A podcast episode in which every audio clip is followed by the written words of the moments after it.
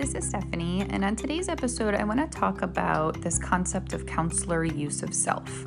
So, first, I need to start with a disclaimer use of self is not self disclosure. This does not mean we're going to our families telling them about our own personal experiences and histories and traumas. That's not what counselor use of self is. Counselor use of self is where we're bringing an approximation of feelings that we may be experiencing to help better create some empathy and a therapeutic engagement with the families that we're working with. So there's this studies research that has been done and to be honest with you I think that the percentage is actually pretty low but they say that 60% of people like us who are in the helping professions have their own unresolved um, traumas or their own unresolved things from their past that continue to exist even as they're performing their current jobs.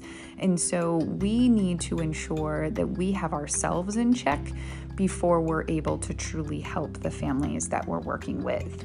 And with FCT, just the notion that it's people working with other people, there's going to be plenty of that personal stuff that may bubble up, but it's all about how we maintain a therapeutic relationship and not have it tip into something where our own barriers are getting in the way of how we're going to help the families reach their endpoint.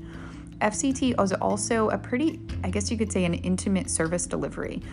For the most part, we're in families' homes, we're there more often than a traditional outpatient type setting. Um, the times, eh, the length of the session, and the, the frequency of the sessions is more intense than traditional therapeutic services.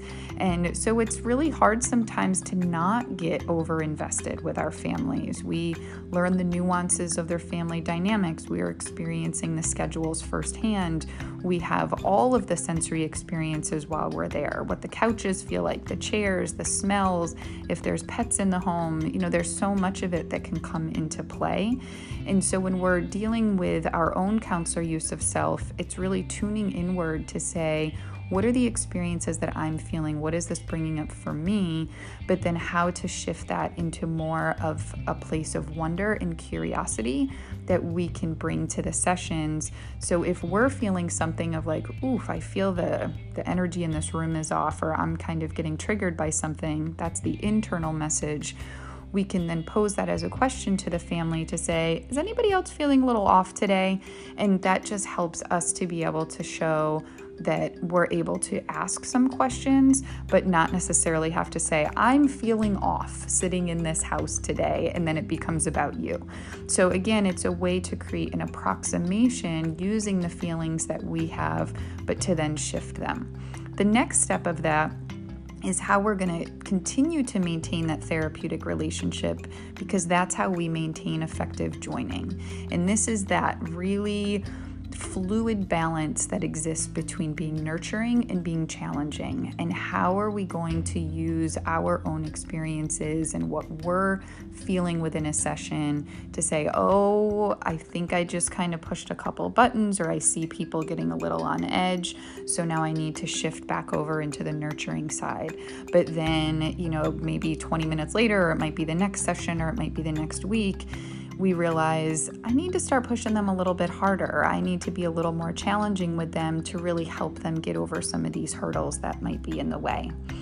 So much of the work that we do, again, because we're people working with people, is that there's going to be cultural differences, there's going to be different nuances of our own histories, of our own experiences that we've had, and those will continue to come into play. And so we can kind of vision it as at times we need to be the flashlight really up close being a spotlight on the things that are existing but that other times we need to pan out and have more of this stadium lighting experience.